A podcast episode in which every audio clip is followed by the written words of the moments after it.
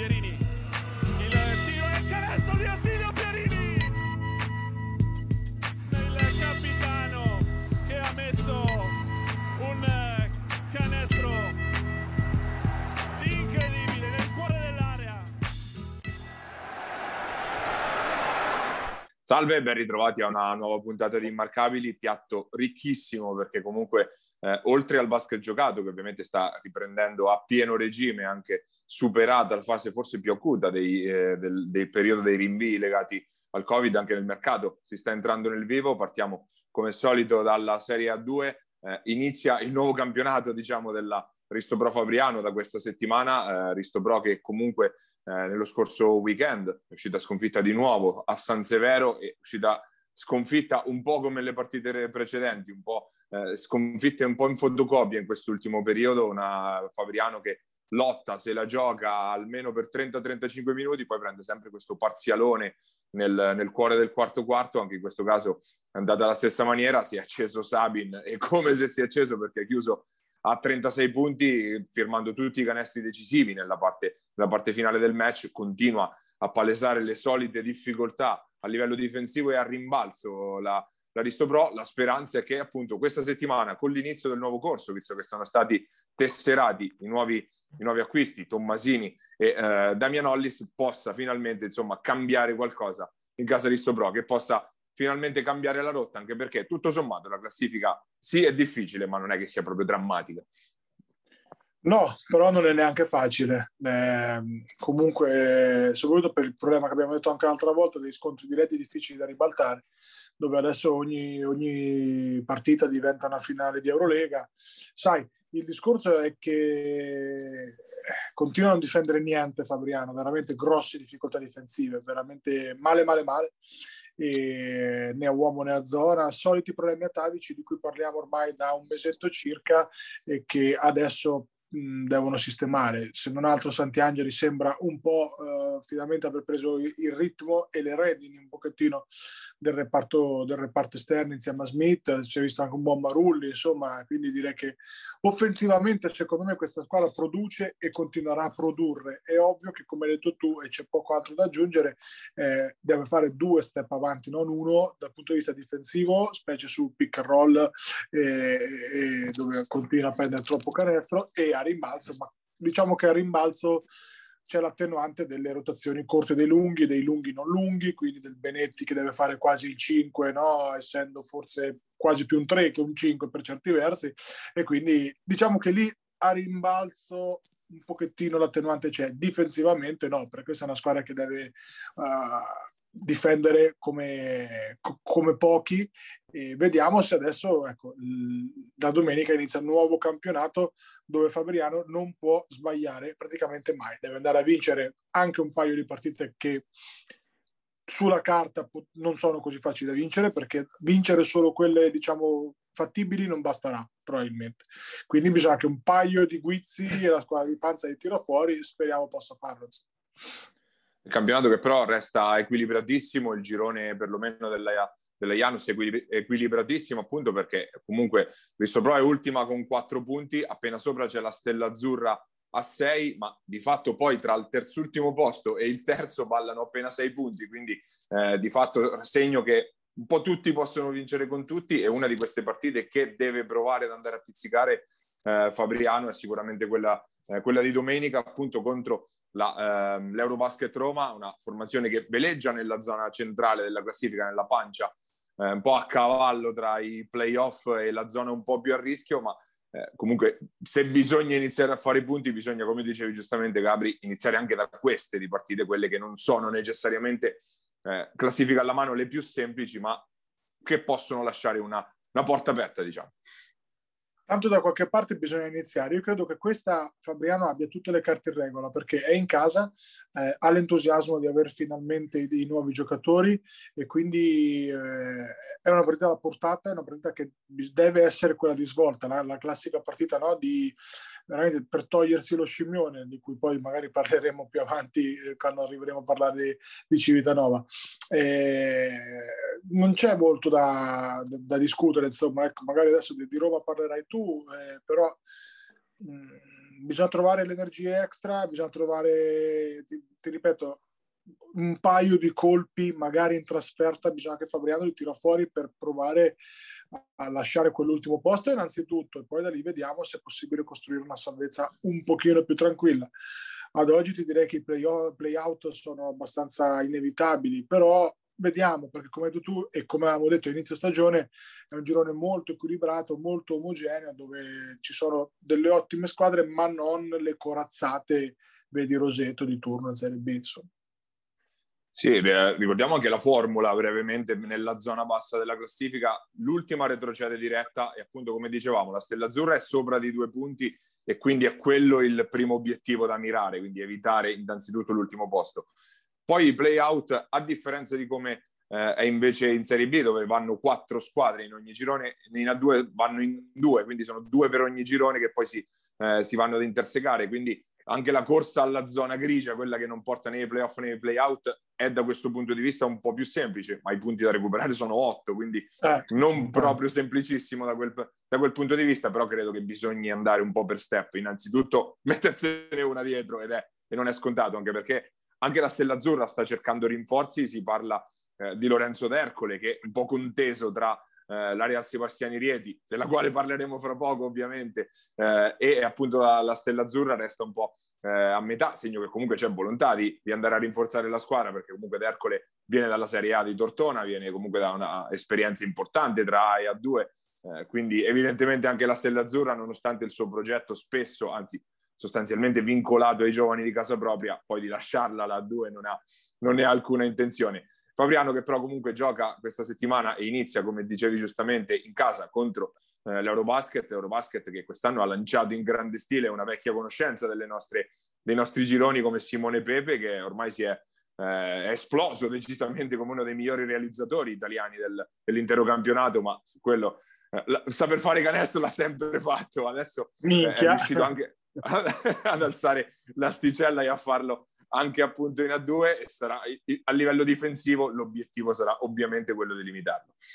Eh, uscite, tre punti piazzato, eh, uscita a blocchi, anche comunque è diventato cresciuto tanto nell'uno contro uno, cioè da quando stava a Pescara e tu Paglia te lo ricordi bene nelle sfide eh, con la Poderosa. Insomma, eh, un pochino.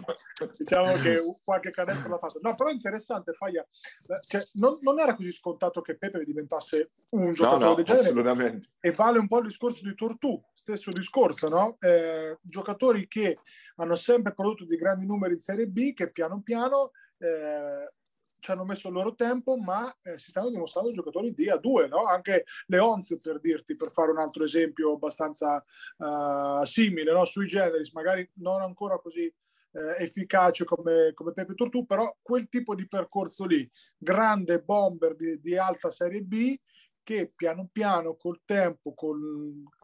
è solo una questione di capire il proprio ruolo capire quello che ti viene concesso no? Dalla, da, dalle difese di A2 che chiaramente sono difese totalmente diverse eh, quindi ripeto lui sicuramente è un esempio di come eh, Pierucci in piccolo per dirti sta facendo un po' la stessa cosa uh, in Serie B a Giulianova un impatto super no? quindi sai eh, tante volte fare due passi indietro per farne poi quattro avanti è sempre una, una buona cosa per il giocatore. E quindi lasciamo la, la Serie A2 e scendiamo in Serie B, dove eh, comunque per le, nostre, per le nostre squadre è stato un weekend, comunque un periodo decisamente favorevole dopo anche settimane di magra, se vogliamo. Eh, partiamo da Ancona, che è quella comunque messa meglio in classifica, Ancona che ha agganciato il quarto posto in classifica, un paio di vittorie molto convincenti per, per la Luciano Mosconi Ancona che eh, ora eh, punta diciamo, il mirino in alto anche perché eh, se la difesa solida lo è stata sin dall'inizio, ultimamente si è vista anche un po' più sciolta in attacco, no Gabri? Assolutamente sì. L'ultima conferenza è stata secondo me la migliore prestazione di Ancona eh, dell'anno se mettiamo insieme attacco e difesa, nettamente.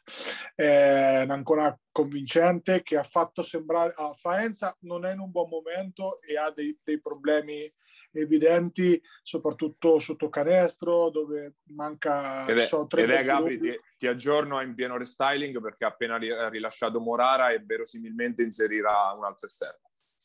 Quindi comunque sia è una squadra che dopo aver vinto la Supercoppa si è completamente smarrita, cambio di allenatore ha prodotto poco o nulla e, e, e, vedere Vico che fa gli airball eh, è, è una cosa che insomma non, non siamo abituati, però ancora l'ha costretta a fare questa partita qua. E devo fare i complimenti veramente perché è stata una partita eh, al limite della perfezione. Ripeto, secondo me la migliore.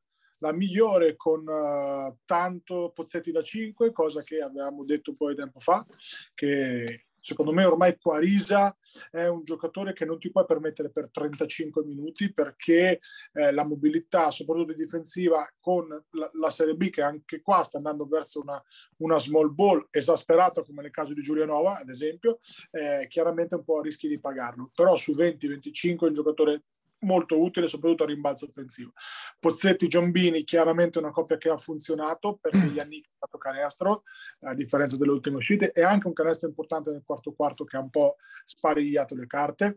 Eh, se proprio Cacace ormai non è più una novità, è forse il tre puro migliore del campionato del girone. E, insomma, parlo di tre puro, eh, non di Loschi che gioca la tre per farci, per farci un'idea, cioè del classico tre che va a spalle. Eh, anche perché fino ad ora Cacace forse è anche più continuo e più solido di Loschi, Io al di là del, del fare canestro. Esatto. Esatto, io sta roba qua l'ho sempre detto, che Loschi comunque anche ieri ha sparacchiato tanto e male, eh, ma però lì è un discorso a parte di cui parleremo dopo. Eh, questa Luciana Mosconi è specie, ripeto, nelle ultime due, mh, mm, io direi più dell'ultima perché eh, è stata secondo me lo, lo, lo spartiacque, Ima non si è presentata, quindi vabbè, buona. Però questa partita qua terza partita in tre giorni, eh, molto molto bene. Pozzetti ha fatto canestro, secondo me, ti ripeto, la chiave tattica è stata giocare tanti minuti con un quintetto piccolo che non va sotto grosso rimbalzo, specie con Faenza che a Romando gioca da 4 ma non è un 4, eh, Poggi e Petrucci sono più mh, 4 e mezzo che 5, insomma no, sono eh, quindi una, una buona, un buon adattamento anche tattico. L'unico neo che, che, perché comunque dobbiamo sempre per una competenza di, di informazione andare a cercare anche il neo, secondo me continua ad essere Simone Centanni che in questo sistema qua continua ad essere un corpo, non dico estraneo, ma non perfettamente integrato.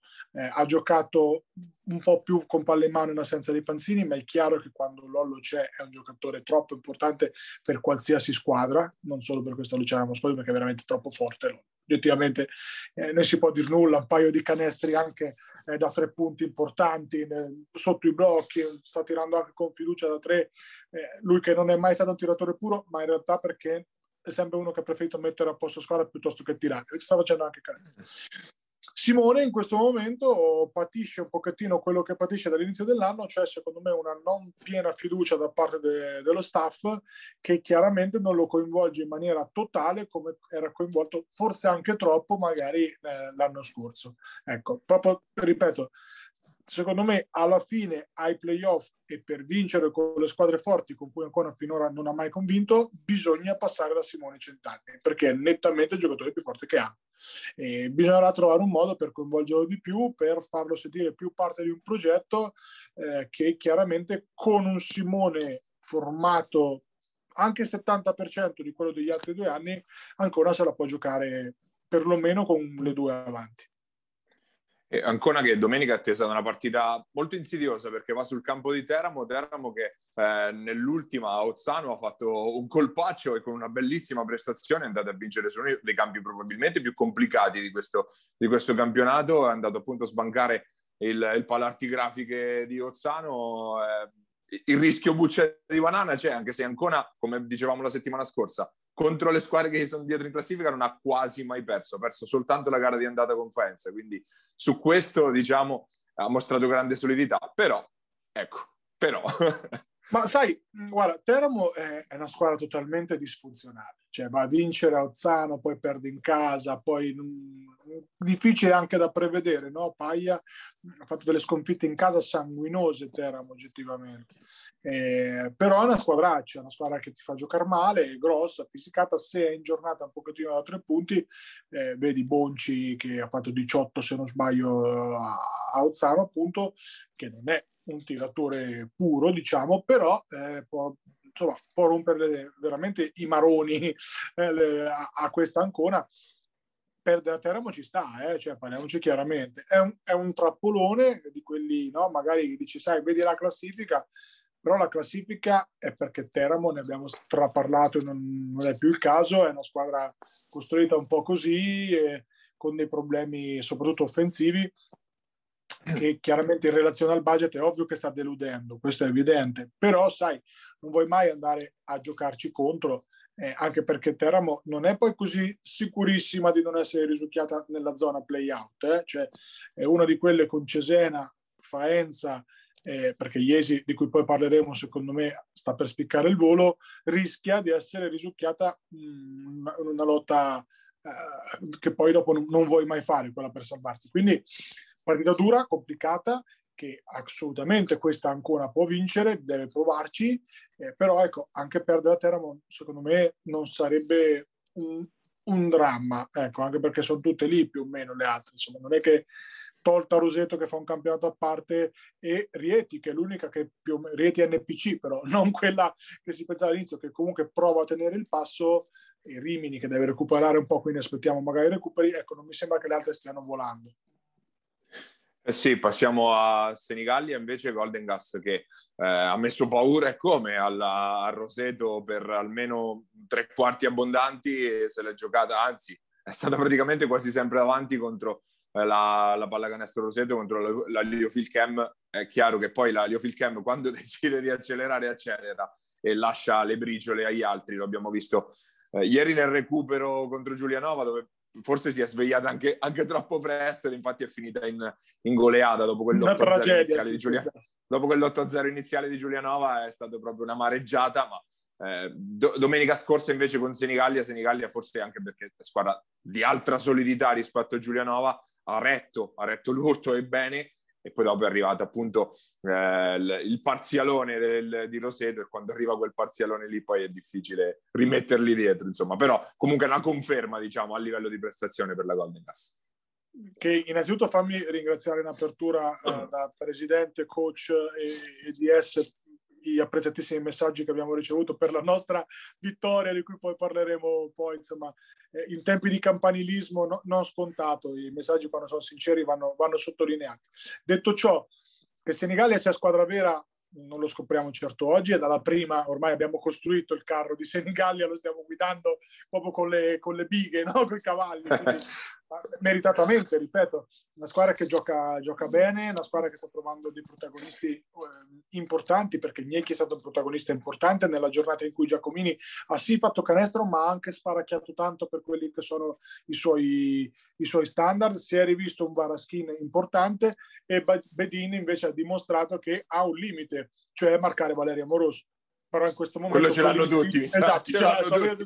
Ce l'ha tutti. Cioè, Valerio ha fatto... Io boh, mi sto strappando i pochi capelli che mi rimangono in testa per due o tre movimenti spalle a canestro di una bellezza stordente, un giocatore che quando decide di accendere poi si porta dietro tutti quanti, anche preso un tecnico per dare un, un, un tecnico palesemente secondo me preso apposta per, no, per suonare la carica, poi si porta dietro tutti, lì, lì poi non si gioca più, non si gioca più, ricordiamo che Progetto senza di Emidio ha trovato un Zampogna con sei triple, aspetta che ve lo ripeto, sei triple, non scontate, e si è rivisto Ruggero che ha tolto le pantofole e intanto iniziato a mettere le scarpe, poi vediamo quando le allaccerà, secondo me non prima della primavera. Eh, è andata via bene Roseto, però c'è voluta la, la, la miglior Roseto per, per, vincere contro questa Golden Gas che attacco difesa ha fatto una super super partita, non è neanche nata sotto a rimbalzo, segno che Varaschini e Bedin sono due lunghi veramente solidi. E quindi complimenti ancora, ma stiamo parlando sempre di un, di, di un, percorso iniziato da agosto che si sta concretizzando e spero si possa concretizzare in un buon piazzamento playoff per la Golden Gas perché sarebbe eh, del tutto meritato e, e, insomma, e guadagnato sul campo.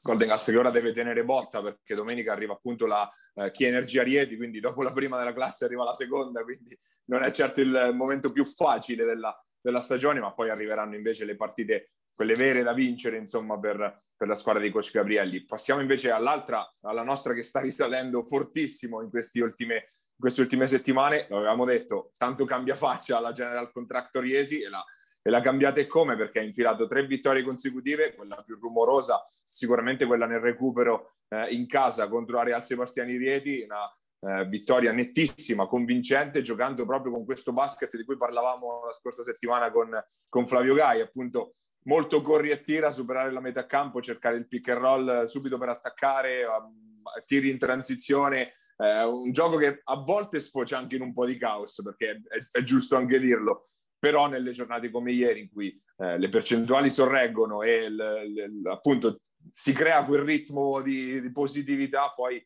è difficile anche stare dietro con tutti questi giocatori perimetrali che, eh, che comunque sanno trovare il canestro. Gai ancora un po' in difficoltà rispetto agli altri, Rocchi non tanto perché domenica ne messi 28, ieri ancora 27 eh, Magrini che ondeggia tra il ruolo di player e il ruolo di guardia, quintetti piccolissimi perché eh, senza Gloria sono andati spesso con Ferraro da 5 e lui che vorrebbe giocare da 3, insomma, di, eh, una, bella, una bella differenza. Paradossalmente sarà interessante vedere il rientro di Gloria, come cambierà questo breve ma fragile equilibrio che si è creato adesso. Secondo me non lo cambierà molto, anzi lo migliorerà, perché comunque Gloria è un lungo mobile, è un lungo d'area vero, però comunque è mobile, cioè non è uno condizionante che ti costringe ad andare al suo ritmo, c'è uno che corre bene anche il campo. Magari dovrà essere eh, sostituito un pochettino più spesso, però e la palla chiaramente ogni tanto bisognerà mettergliela sotto, perché mettergli la palla sotto apre gli spazi a tutti e quattro fuori. Ieri Ferraro 40 minuti di qualità su 40, non è mai uscito praticamente, però ripeto, avevamo detto ampiamente che questa Iesi si sarebbe cacciata fuori dalle acque pericolose dove si era messo perché? Perché ha tre esterni con 60 punti in mano, 20, 40, 60. E è difficile che tutti e tre facciano una partita sotto il par. Adesso è il momento di Rocchi che sta buttando dentro, ma lo sappiamo, siamo abituati qualsiasi roba, eh, con Gai abbastanza ordinato, ma la chiave che a me è piaciuto molto mi ha sorpreso in positivo è questo Magrini, play sotto, sotto, sotto controllo, eh, ha fatto giocare i compagni, è andato veramente tanto da, da playmaker, insomma non scontato da, come, come chiave tattica e per ora ha pagato. Ovvio che la Real Sebastiani ieri è sembrata una squadra totalmente allo sbando come ci è sembrata nelle ultime uscite onestamente. Eh, paga Finelli per tutti credo al netto del valore dell'uomo e della persona e dell'allenatore ma potrebbe non essere, ma potrebbe non essere l'unico eh. esatto infatti stavo, stavo arrivando lì. Al netto del valore dell'allenatore chiaramente altissimo e della persona chiaramente alto eh, non secondo me è un esonero che ci può stare perché comunque non ha mai convinto la, la, la Real Sebastiani quest'anno. Però ripeto è talmente un, un, delirio dal punto di vista societario, dal punto di vista della vulcanicità del presidente che domenica scorsa dopo aver perso a, Rieti, a Rimini ha dichiarato che era sicuro, ha capito che sarebbe nata in Serie A, diciamo che dopo aver perso ieri magari a Iesi forse questo dubbio un pochino io me lo farei, ecco, ma ripeto, non perché Iesi eh, sia una squadra che no, non sia di un altro livello, assolutamente sì, quanto perché oggettivamente questa Rieti è, è, veramente disfunzionale, costruita male, con troppe bocche da fuoco, con troppi giocatori che vogliono la palla e non difendono, eccetera, eccetera. Tornando su Iesi, stracomplimenti a, a, alla squadra perché così non era scontato eh, il correttira, come hai detto tu, ha dei pregi tanti e difetti abbastanza, nel senso che il giorno che non fai canestro non vinci neanche contro uh, l'ultima in classifica. E, e, adesso, tra l'altro, arriveranno un pochettino le partite dove magari no, ci sarà un po' più di pressione difensiva, cosa che non hanno incontrato soprattutto ieri, però e soprattutto arriveranno magari i lunghi che a rimbalzo te la fanno pagare. Ecco perché adesso parleremo di Giulianova che gioca un po' più o meno lo stesso principio con chiaramente caratteristiche tecniche molto diverse però eh, Musci ha fatto doppia doppia 19-16 quindi insomma mh, per ora va benissimo così la general contractor però ecco non si deve mh, deve continuare a correre e adesso Gloria va assolutamente rimesso e gli va data la palla perché quello è veramente buono insomma.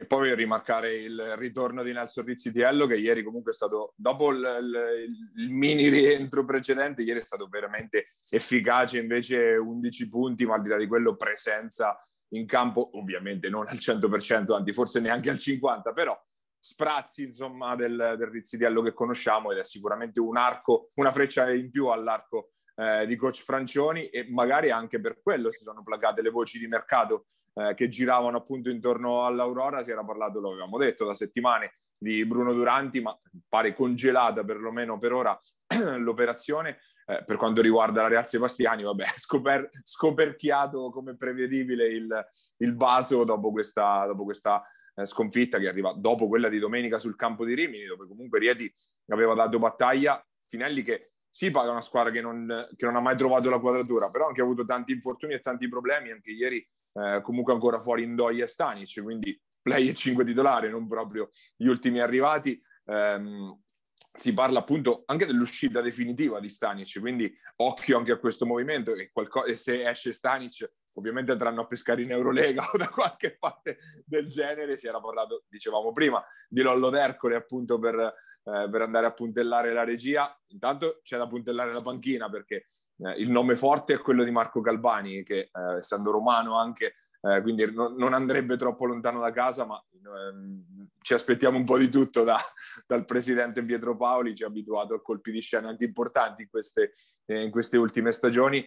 Eh, passiamo invece alla, alla, parte bassissima della classifica, dove eh, ovviamente il colpaccio l'abbiamo piazzato finalmente questo fine settimana, la Virtus che batte Giulianova, una partita condotta dall'inizio alla fine dalla Virtus che poi si è fatta un po' prendere dal panico nell'ultimo minuto. Per fortuna stavolta non è successo l'Arachiri come a Cesena, però da più 9 a più 2, un attimo qualche brivido sull'ultima rimessa che è venuto fuori. L'ha detto giustamente Gabri, Civitanova che per una volta eh, è riuscita a fare la voce grossa dentro l'area. Civitanova ultima per i rimbalzi in, in campionato per dare giusto una, una quantificazione ha dominato il, eh, anche in questa, in questa battaglia. Hai ricordato la prestazione di Musci, 19 punti e 16 rimbalzi, ma questo, come dicevamo appunto, è anche il segno della fragilità che ha Giulianova sotto canestro e a questo punto la scelta di togliere un lungo come fattori, per quanto non interno, però sicuramente un corpo, e mettere due esterni, per quanto di qualità, come Pierucci, che sta dimostrando di starci come in questa Serie B, e di Milani, evidentemente ha accorciato troppo la coperta nella, nel sottocanestro. Per me è una follia, una follia perché a me Cianci piace, eh, sia chiaro, è un giocatore che mi sta sorprendendo e mi sta piacendo molto, però non si può chiedere a Cianci di giocare da 5, a Di Carmine di giocare da 5 e, e a Giacomelli di giocare da 4. Eh, per lungo periodo, cioè magari lo puoi fare un quintetto no? per 5, 6, 7, 10, 12 minuti, però 50, eh, sì, 40 minuti così e poi, poi vai, poi Nicolic fa 33-16, quanto ha fatto ieri sera, insomma, una roba del genere. Ha fatto 33, adesso non ricordo i rimbalzi, 48 di valutazione, perché lì sotto è, è totalmente assente Giulianova. È ovvio che negli esterni ha talento, è ovvio che Pierucci è un super under, mannaggia, che, che, che, che impatto che ci ha avuto, insomma, ha fatto più di 30 punti in due partite, quindi è un giocatore veramente, veramente solido e soprattutto con la faccia tosta di quello che è pronto, le, le ha già viste, perché comunque la C-Gold eh, è un campionato campionato formativo di cui lui era titolare in una squadra da playoff, quindi insomma non ce le scordiamo queste robe qua. Milani in pantofole con problemi di falli, però Paglia per una volta credo che dobbiamo prenderci anche i meriti di questa vittoria qua, una vittoria eh, costruita eh, dopo un girone praticamente in cui non si vinceva e la squadra però non, non si è disunita, non, non, è rimasta lì tutti i, i, giorni a fare allenamento con lo spirito giusto e poi far, per, proprio per farsi trovare pronto in questo appuntamento e nel prossimo. Peccato non essere, essere riusciti a, tenerla, a ribaltare la differenza canestri che a un certo punto sembrava fatta, però era troppo importante vincere e soprattutto troppo importante scacciare i fantasmi di Cesena perché per un attimo si è temuto veramente, veramente il peggio. Secondo me quella sconfitta lì forse ha permesso di gestire questo finale in maniera diversa, più o meno. Note a margini la prestazione di, di Vallasciani in difesa veramente importante e le tre bombe del, del capitano Felicioni che proprio nella partita più importante ha trovato eh, i canestri che alla fine hanno, hanno chiuso una partita che per Civitanova era l'ultima spiaggia per provare a, a staccarsi da quell'ultimo posto che al momento è abitato dalla Sutor e domenica c'è la finale di Eurolega forse anticipata, no Paia? Io ci aggiungo a questa analisi anche l'impatto di Costa, ma non tanto per l'impatto che ha avuto lui a livello personale, quanto, quanto, perché ha sistemato tutti gli altri. Nel senso, lui, Valerio non è che, fa, che, abbia fatto prestazioni cioè, o buone, ma non da cineteca, però ha dato sicurezza a tutti gli altri e questo nel finale sicuramente ha aiutato un po'. E guarda caso Costa contro Cesena appunto non c'era. Eh, dicevi giustamente finale di Eurolega perché è davvero una finale di Eurolega quella di domenica tra Civitanova e Montegranaro, Civitanova che ora è penultima con quattro punti, Montegranaro restata ultima eh, a due punti dopo la sconfitta di domenica contro Iesi, c'è eh, Civitanova dalla sua anche il più 15 della gara d'andata, quindi nella peggiore delle ipotesi può comunque gestire questo vantaggio importante nello scontro diretto. Ricordiamo che si gioca alla bombonera, quindi comunque piccolo vantaggio per la Sutor c'è in questo caso, però è chiaro che come ci arrivano le due squadre a questo scontro diretto in, maniera totalmente diversa Civitanova sicuramente galvanizzata, una Virtus eh, che ha preso coscienza anche di avere gli strumenti per potersela giocare, ovvio non con Roseto, ma con quelle lì sotto con le quali eh, poi si giocherà la salvezza, che a questo punto sono tre probabilmente, Giulianova, Civitanova e Montegranaro, eh, Sudor che invece non trova il bandolo della Matassa, ora da tre o quattro partite è emerso questo Masciarelli scorer che eh, lo avevamo reclamato più volte per mesi però la, la, realtà è che quello che ha guadagnato lui ha tolto di fatto agli altri, quindi il bilancio è rimasto, è rimasto fondamentalmente lo stesso. E soprattutto eh, io mi sarei aspettato un innesto di, l'innesto senior di peso prima di questa partita, è arrivato Marco Antonio Re perché si sta già allenando, anche se non si sa se domenica poi sarà già tesserato oppure no, io penso proprio di sì, però il vero crack non è mai arrivato. E soprattutto quello che a me realmente eh, come ti posso dire, mi, mi, fa pensare aver rilasciato così in fretta uno co- come Murabito senza avere in mano un sostituto. E questa è una cosa abbastanza no, eh, strana. Poi magari domenica ci troviamo LeBron James con la maglia giallo-blu e, e parliamo di un'altra roba. Però però diciamo che è, è, sospetta. È ovvio che la coperta è super corta, era corta prima, adesso ancora di più, perché comunque eh, la Suto sta muovendo degli under, sta cercando di andare a prendere dei, dei, giocatori di contorno, perché il giocatore buono, che forse, boh, non lo so, pensavano potesse essere Turella a questo punto eh, e, e non avevano un piano B probabilmente, non lo so, eh, non viene, non viene perché chiaramente la situazione della Sutton è, è complicata come la nostra e, e, si fa fatica andare a prendere i giocatori buoni, buoni, pur avendo magari disponibilità economiche. Detto ciò, domenica è una partita che inizia 2-0, non 0-0, inizia 2-0 per loro perché chiaramente la Sutor avrà sicuramente più pressione, questo sì, perché probabilmente l'ultima spiaggia o quasi, perché perdere vorrebbe dire andare a meno 4 con uno sconto diretto, quindi meno 6 e sei punti per come si è sviluppato, quindi con molta calma diciamo le cose. Il girone di andata sembra difficile andare a prenderle, anche perché Civitanova avrà Luis in casa, partita anche quella secondo me da non fallire, una Cesena in casa che non sta scintillando ha dei problemi anche probabilmente societari di cui insomma non, non, è uscito nulla di ufficiale. Secondo me è l'indiziata numero uno ad essere risucchiata, no? Paglia per... Però ess- essendo uscito genovese, questo è già un messaggio in quel senso. Esatto. E secondo me potrebbe essere la squadra risucchiata che prende il posto di Iesi adesso in classifica, insomma, al netto di Faenza, perché comunque Faenza, soprattutto l'ultima Faenza, non è che mi abbia entusiasmato. Detto ciò, c'è un gap evidente tra queste squadre e Civitanova e Giulianova e Sutor Adesso secondo me la forbice tra queste tre si è un po' ristabilita. Eh, domenica vince chi sbaglia meno o chi fa sbagliare di più. Ecco, anche questo potrebbe essere una, una partita da tenere a casa i bambini, da, da, da, da, secondo me da non far vedere agli amanti puristi di questo gioco perché mi aspetto che entriamo al palazzetto alle quattro e mezzo usciamo verso le nove, nove e mezzo di sera più o meno abbondanti insomma perché tra liberi, falli e robe secondo me andremo lunghi perché è normale che sia così la posta in gioco è altissima. E punteggio sul 49-46 sì sì sì sì sì, sì, sì, sì una roba del genere sì, sì, sì, Anche perché parliamo di due squadre che non sono abituate a segnare tanto e mettiamoci appunto la pressione di una sfida del genere, eh, ovviamente è chiaro che abbasserà la qualità ulteriormente. Noi siamo arrivati in fondo alla nostra prima parte, quella che solitamente dedichiamo a Serie A2 e Serie B, come eh, ospite questa settimana abbiamo uno dei protagonisti del prossimo big match, appunto, big match, big match è una parola grossa, appunto lo scontro diretto tra, Civita, tra Montegranaro e Civitanova, il capitano della eh, Virtus Matteo Felicioni, andiamo ad ascoltarlo.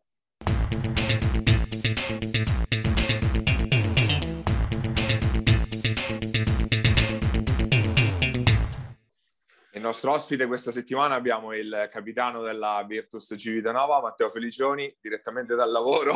grazie per aver accettato il nostro invito innanzitutto. Ciao Gary, grazie a voi. Allora Matteo, ovviamente parliamo della stagione della Virtus, stagione complicata, lo sapevamo già da, dall'inizio. Te lo aspettavi che sarebbe stata così complicata? Uh, onestamente no, pensavo che il girone di andata fosse traumatico ma non così tanto, cioè vincere una sola partita in un unico girone di andata è stata veramente dura. Uh, quello però che non mi aspettavo è rea- la reazione durante la settimana dei miei compagni di squadra, perché comunque perdere le partite veramente per mesi di fila è durissima, chiunque giochi in qualsiasi sport lo sa, però quello che ci fa onore è veramente che ogni settimana è come se la domenica ci abbiamo provato, ce l'abbiamo messa tutta e quindi alla fine è, è bello allenarsi, è bello stare con i compagni di squadra mh, mm, e questo ci spingerà ad allenarci sempre di più e a cercare magari di fare quello che abbiamo fatto domenica scorsa. Domenica scorsa appunto è arrivato il premio un po' di questa tenacia, una vittoria appunto contro Giulianova eh, nel finale mi è arrivata un po' di paura di che andasse a finire come era andata come Cesena. No, come All... fai di questo, Paglia? All'ultimo time out del coach eh, c'era un déjà vu su quello che è successo a Cesena. Allora ci siamo tranquillizzati tutti, ragazzi, tranquilli, siamo sopra. Sempre le solite frasi, poi dopo è successo veramente di tutto, dai, da, dal, dal, da quello che noi pensavamo fosse il quarto fallo di squadra di Giulianova, invece il quinto fallo invece era il quarto, e, però alla fine è andata bene, meglio così, pensiamo a domenica prossima e basta. Domenica prossima noi l'abbiamo definita una finale di Eurolega tra Civitanova e, e Montegranaro, gli dai tutto questo peso anche tu vivendola da dentro? E... Oddio, il peso, il peso glielo diamo, probabilmente dopo la vittoria di domenica scorsa questa vale ancora di più perché vincere domenica significa allontanare la Sutor da quattro punti di differenza più eh, la differenza canestri 2 a 0 noi significa che loro devono vincere tre partite e noi dobbiamo perderle tutte quindi diciamo è molto più importante la partita di domenica e è giusto che sia così. Siamo carichi e non vediamo l'ora. Eh, ne abbiamo parlato diverse volte anche in privato, quest'anno per te prima stagione da capitano della squadra in cui sei cresciuto, hai sempre giocato, fa un effetto particolare o, o di fatto non è cambiato nulla? No, era para para la stessa domanda che mi hai fatto eh, qualche detto, infatti, ne, ne, avevamo parlato infatti ecco. sì sì, solito discorso è un'emozione, è bello però d'altro canto la pecca vera è che Mm, come dire, ci tieni talmente tanto che quando le cose vanno male, come stanno andando male più o meno ora, eh, diciamo ti senti prima di tutto più responsabile degli altri e poi ci stai male, ci vivi male. Cioè la domenica è una partita che inizia e finisce lì, però poi è difficile recuperare energie, soprattutto mentali, eh, però sì, fa, cioè, realizzare una salvezza da capitano quest'anno è come vincere un anello, altro che finale Eurolega. Gabri. Eh, oh, come, come... Ah, tu sei anche tanto uomo squadra, oltre, oltre che per il fatto che sei capitano. Uno, scusa? Tanto uomo squadra, no? Eh. Al di là del fatto che sei capitano, proprio ce l'hai dentro sta roba qua. Come si, come si fa a come hai fatto, come avete fatto, perché quello che hai detto tu è la, è la verità totale. Abbiamo perso un girone intero, eppure mm. tutti i martedì eravamo lì a sputasangue come se avessimo vinto di 20. Come avete fatto? Perché poi noi allenatori, Paia, non entriamo nei spogliatoi come è giusto che sia. Cosa vi siete inventati? Perché non deve essere stato facile. Cioè non è stato facile per noi, immagino per lui. No, ma sicuramente è quello, cioè più o meno è quello che dicevo prima. Non è tanto cioè, non è che dopo una partita qualcuno fa un discorso motivazionale oppure si deve ripartire da zero, eh. Presi singolarmente, i giocatori di quest'anno sarà la, gio- sarà la gioventù, sarà chi ha la prima esperienza, comunque c'è animo, c'è voglia di divertirsi principalmente, perché comunque alla base di tutto non ci scordiamo mai che è un gioco e di base cerchiamo di divertirci. Poi dopo la domenica ogni tanto siamo tornati da meno 40, meno 50. È difficile, però già da martedì ci riusciamo. No, non te lo spieghi? Cioè non è che c'è... Mm. Dici che è insito nei giocatori, nel gruppo? Insomma. No, secondo me sì, è la personalità di ognuno di noi. Poi dopo, certo, c'è qualcuno che tende a farsi i cavoli suoi, qualcuno che invece è più uomo squadra, come dici tu, che magari fa più lo stupido durante la settimana, che cerca di, di coinvolgere un po' tutti e quindi alla fine ti fai coinvolgere, no? Magari anche solo due o tre componenti della squadra fanno, fanno come se veramente avessero vinto di 20, dopo ti devi adattare in qualche modo, non puoi avere una persona col broncio e gli altri che ridono, scherzano, quindi alla fine ci adattiamo. Aspetta che mi è andato via, eccolo qua, ok. E allora io Hard Rock parlato... Caffè Barcellona. Esatto, di questa maglia qua quando avevo 18 anni. Vabbè, andiamo avanti. E sei sempre uno nuovo in missione, solitamente ti sguinzagliamo tra gli esterni più forti del campionato. Quest'anno chi è quello che ti ha messo più in difficoltà? Io ho fatto un nome che è quello di Trapani, Re- recentemente ho fatto quel nome lì. Ce n'hai altri? Chi è quello che dici l'esterno che ti ha messo più in difficoltà. Ce ne sono pochi, cioè va detto, tu comunque oggettivamente vai sotto con quasi nessuno. Quello che ti ha proprio messo più in difficoltà quest'anno, ti parlo. Marco Valasciani un esterno? No, eh, non vale. uh, non saprei, non saprei perché alcune partite... Uff, ah, ce ne sono troppi, ce ne sono troppi. Uno. Su Trapani sei d'accordo? Trapani sì, dai, in parte. Ci può stare. Primo passo stare, comunque stare. importante perché te con quelle sì, gambe sì. non vai sotto con nessuno. Invece in passato, il più forte di tutti che, che proprio l'hai sofferto tantissimo? Uno, due, tre. Partita ufficiale o amichevole? Come ti pare a te? Anche amichevole contro, che ne so, la poderosa Montegranaro. Puoi, eh, sì. puoi anche dire Baia, eh? Beh, sì. Mm, non mi va di citare nessuno quando facevo la Serie D, però forse, forse Kenny Esbrook sopra Paglia, forse. Dipende. Okay. un pe- però, pelo, tipo una, un, un, cinquantello in amichevole, una roba così. 50, cavolo. Sì, era una, una roba pazzesca. Quando stava Iesi? Sì, sì, sì. E Teo, da, lì annullate le amichevoli. Teo, invece quest'anno stai giocando già dall'anno scorso un pochettino più da playmaker, che è un ruolo che secondo me non ti appartiene pienamente, però in emergenza hai dimostrato di poterlo fare. È una cosa che ti piace? Quanto ti piace? Quanto è il, come posso dire, la situazione a portartici?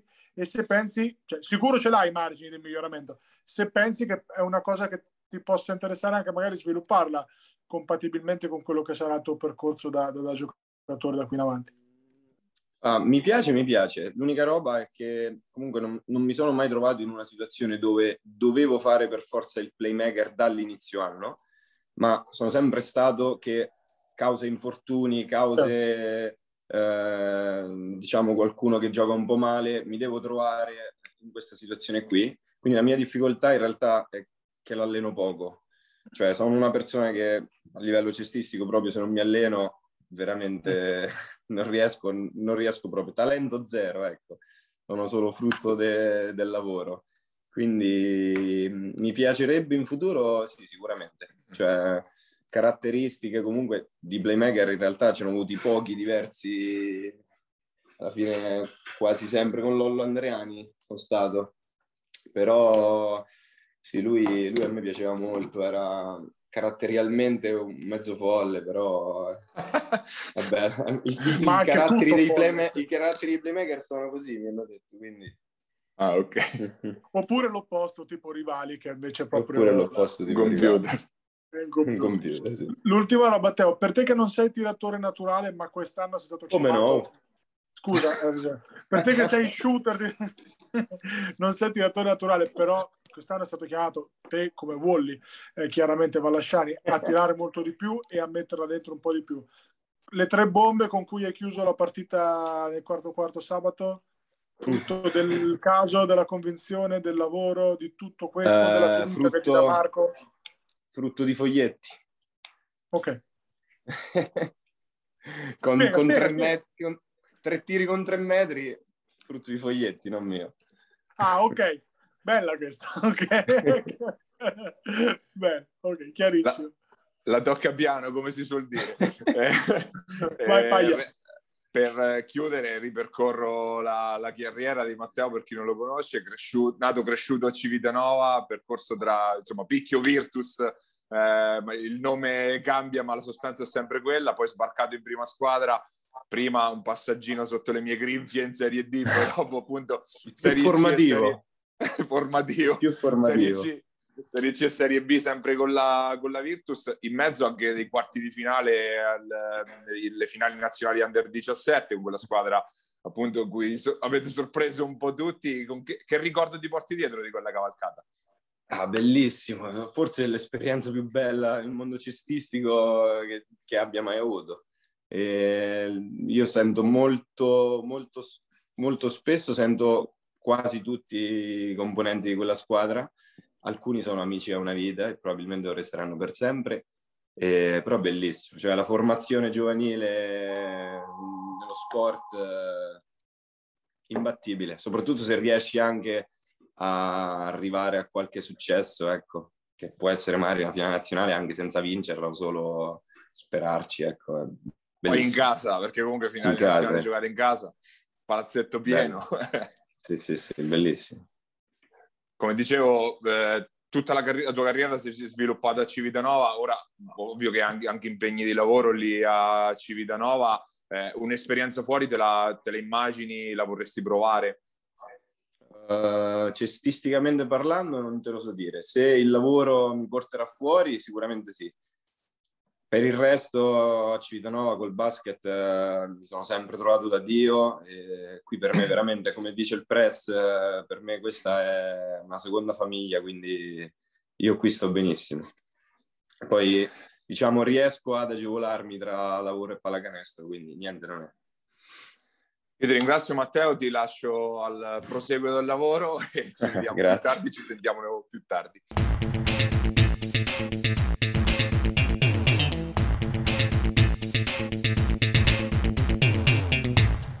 Ed era Matteo Felicioni, capitano della Virtus Civitanova. Ora tuffiamoci nel campionato di Serie C, Gold e Silver, eh, campionati che vanno ancora un po' a singhiozzo. Eh, in Gold si sono giocate tre partite nello scorso fine settimana, tripletta tra l'altro per le squadre marchigiane, Materica eh, che ha fatto il suo in maniera eh, tutto sommato abbastanza agevole in casa contro Assisi, quindi ha cancellato, diciamo, ha messo da parte più che altro la sconfitta eh, nel big match contro il Bramante, vittoria con sofferenza e come per Osimo che stava per rovinare una vittoria che si era costruita eh, nella prima parte di gara, eh, si è salvata alla fine contro Val di Ceppo, eh, vittoria invece molto molto sorprendente per San Benedetto che eh, dopo le dimissioni di coach Minora praticamente il giorno prima della partita e se ne sono andati anche a Tienza e Cipriani in sette è andata a sbancare di 15 peraltro eh, il campo di Todi e nonostante tutto continua a restare, a restare in corsa anche addirittura per un posto nei playoff ma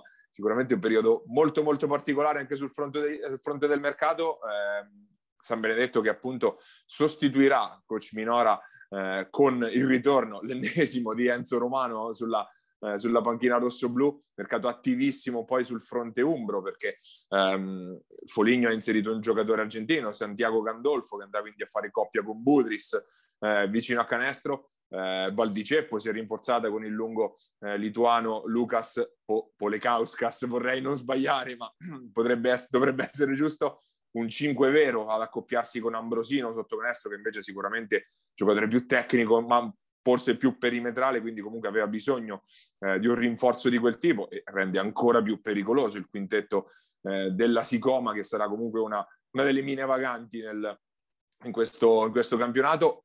Eh, fa qualche mossa anche Falconara, perché dopo aver rilasciato eh, o comunque lasciato andare a Recanati Ludovico Chiorri, ha parzialmente tamponato la perdita, eh, ingaggiando Gonzales eh, da Ascoli, appunto dalla C-Silver di Ascoli, Tanti, tante manovre, tante squadre che stanno cercando un po' di sistemarsi per raggiungere i vari obiettivi, no Gabri?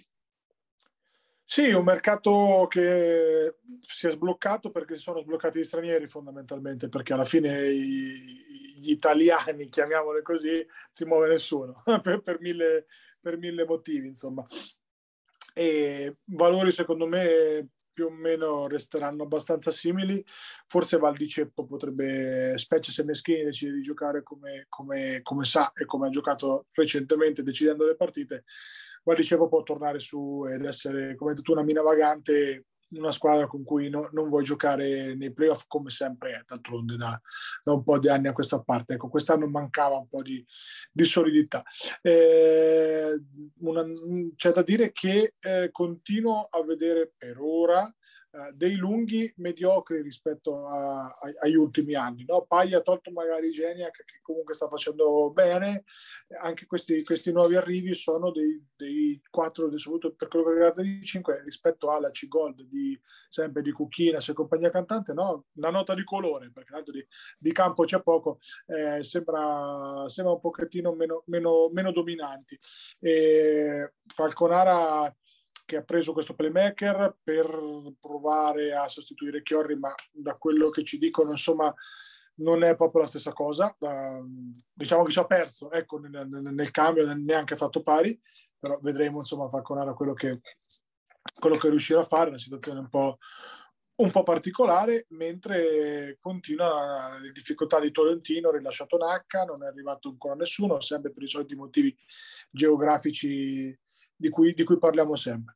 Eh, per dire Paglia no, che C-Gold poco altro da aggiungere, a parte che il suicidio di Osimo, giusto qua, quasi rischiato, insomma, poi alla fine l'hanno portato a casa, poi da che conducevano ampiamente, Osimo che continua ad avere porte girevoli un po' per tutti, l'importante è che non siano italiani. Poi dopo da lì in poi vediamo, insomma, una, un internazionale eh, tipo vecchio stampo. Insomma. Sì, nel prossimo fine settimana comunque dovremmo ritrovare il calendario a pieno regime sia in C-Gold che in C-Silver. In C-Gold eh, spicca sicuramente il derby di Pesaro con eh, il Pisaurum che ospita a casa propria il Bramante e questa può essere una vera buccia di banana per, per il Bramante anche se l'abbiamo vista contro Matelica. Poi quando la, il, il, gioco si fa duro i due iniziano a giocare quindi eh, Bramante che eh, ovviamente non può comunque permettersi disattenzioni. Attualmente in Matelica è prima con due punti di vantaggio su Bramante, ma Bramante che deve recuperare due partite in più, deve recuperare una Matelica, ben tre il Bramante. Eh, eh, comunque c'è la, eh, questo duello continuerà probabilmente almeno fino alla, alla, gara di ritorno, anche perché c'è poi da vedere anche l'effetto che può avere il dover giocare più volte in infrasettimanale, soprattutto per una squadra, l'abbiamo detto più volte, come il Bramante che magari eh, è un po' più in là nei, con gli anni nei suoi elementi di spicco, magari poi dover giocare domenica, mercoledì, domenica continuativamente, magari non per una settimana soltanto, può essere magari un piccolo fattore per avere quella scivolata nella quale ora deve sperare Matelica, ovviamente. Però sono lunghi, eh, sono tanto lunghi, quindi magari insomma Max io penso che sarà bravissimo nel ruotare anche un pochettino le, cioè, Ricci in questo momento è il settimo giocatore, giocherebbe play titolare da qualsiasi altra parte, per fare un esempio. No? Quindi io penso che con un po' di accortezza nelle rotazioni Bramante possa, possa andare via abbastanza tranquilla al netto della partita di domenica, che come hai detto tu è una partita il trappolone, quelli che io chiamo trappoloni, che poi non è un trappolone perché è un derby contro una squadra molto forte. Non domenica, ricordiamolo, sabato pomeriggio alle 6. Sabato, sabato, hai ragione. Una squadra molto forte che però ha perso probabilmente il suo migliore esterno, Pierucci, sostituito con un'incognita totale, perché comunque Myers, al di là del nome e del cognome che conosciamo, penso tutti, deve ancora dimostrare tutto sostanzialmente a livello senior. Quindi stiamo un attimo, un attimo a vedere. E per quello che riguarda il dualismo, abbiamo detto più volte, penso che si arriverà abbastanza così fino al giorno del ritorno, insomma, eh, perché comunque il gap con le altre c'è e, e, e non è poco. Eh, in C-Silver, eh, ricordiamo, campionato fondamentalmente fermo tutto il mese di gennaio, si è giocato spot in qualche, qualche recupero, qualche partita. Abbiamo visto lunedì scorso l'esordio eh, di coach Castracani sulla, partita, sulla panchina di Montemarciano, Montemarciano che si è salvata nel, eh, nel finale, stava per combinare un mezzo, un mezzo pasticcio, ma Montemarciano che comunque intanto mette altro fieno eh, in cascina. Curiosità comunque per il prossimo fine settimana di vedere anche all'opera i primi nuovi acquisti, abbiamo detto soprattutto quello di Porto Recanati, questo Filippo Ampoma che eh, non, io perlomeno non conosco direttamente, quindi è eh, curioso anche vedere che impatto può avere nelle rotazioni di coach Scalabroni. Ovviamente grande attesa per Ludovico Chiorri e l'impatto che può avere su una squadra eh, che comunque consolidata a livello di gioco come Recanati, eh, quindi qualche spunto ci sarà sicuramente abbiamo detto di Tolentino che comunque dopo l'uscita di Nacca ancora non ha eh, tappato quella falla e quindi ha di fatto perso eh, ulteriormente un pezzo importante della rotazione di una squadra già in difficoltà. Vedremo se arriveranno nelle prossime ore alcune novità, perlomeno per ora non ce ne sono, eh, appunto attendiamo sviluppi, no, Gabi? Allora, Montemarciano eh, dovrebbe essere proibito per decreto legge avere uno come Maggiotto in C-Silver. Cioè, facciamo un DPCM, il DPCM Maggiotto, perché onestamente è incontenibile, immarcabile qualsiasi cosa che inizia per inno. Vabbè, adesso ha ingranato le marce, quelle, quelle eh, giuste. Eh. Inizio stagione eh, ha sofferto un po', adesso... Ha messo un po', poi ci ha raccontato no, anche lui che ha fatto un po' fatica, adesso fa 35 sbagliando. Eh, Montemarciano che deve difendere di più, quello sì, perché comunque è rischioso concedere 80 punti a partita, anche se ne hanno 90 nelle mani perché ne, tranquillamente insomma. E, e, poi secondo me c'è un giocatore molto importante che è Lollo Curzi perché comunque al di là che è stato quello che ha deciso l'ha deciso l'errore difensivo sul pick laterale ok però è stato lui insomma il giocatore che ha deciso con un roll e un canestro fallo la partita si era messa molto male. Eh, però è il giocatore che li equilibra, secondo me. Cioè, eh, il fatto di avere dei giocatori negli esterni così incredibilmente talentuosi e dei lunghi così incredibilmente eh, role player, quindi blocco, rimbalzo, apre gli spazi per, fa sì che il sistema Montemarciano funzioni. Funzioni finché, secondo me, ai playoff, magari con un accoppiamento, con un centro un po' di ruolo un pochettino più importante potrebbe pagare qualcosa però per ora funziona è una small ball sostanzialmente no? quella di, di Montemarciano trainato da, da sto Maggiotto qua che vabbè, 35, 30, 30, insomma, ormai fa, fa solo trentelli, quindi po- poco da aggiungere. Eh, la partita di domenica è San Marino Metauro, proprio il partitasso, eh, partita che diciamo che un mese fa ci avrebbe potuto dire qualcosa di più sui valori reali. Adesso, secondo me, molte specie nelle prime giornate potremo anche vedere dei risultati strani perché, perché bisogna vedere quanto ti sei allenato sotto questo periodo di Covid, come hai inserito i nuovi, le partenze, le, gli arrivi, insomma è come se iniziasse un altro campionato per, per, certi versi, no? perlomeno per un paio di settimane, tempo di recuperare tutti quanti il ritmo partita. Però sicuramente la partita tra le due squadre che eh, insieme a Montemarciano e a Porto Recanati eh, verosimilmente si contenderanno le due promozioni. Direi che tra queste quattro due dovrebbero andare su.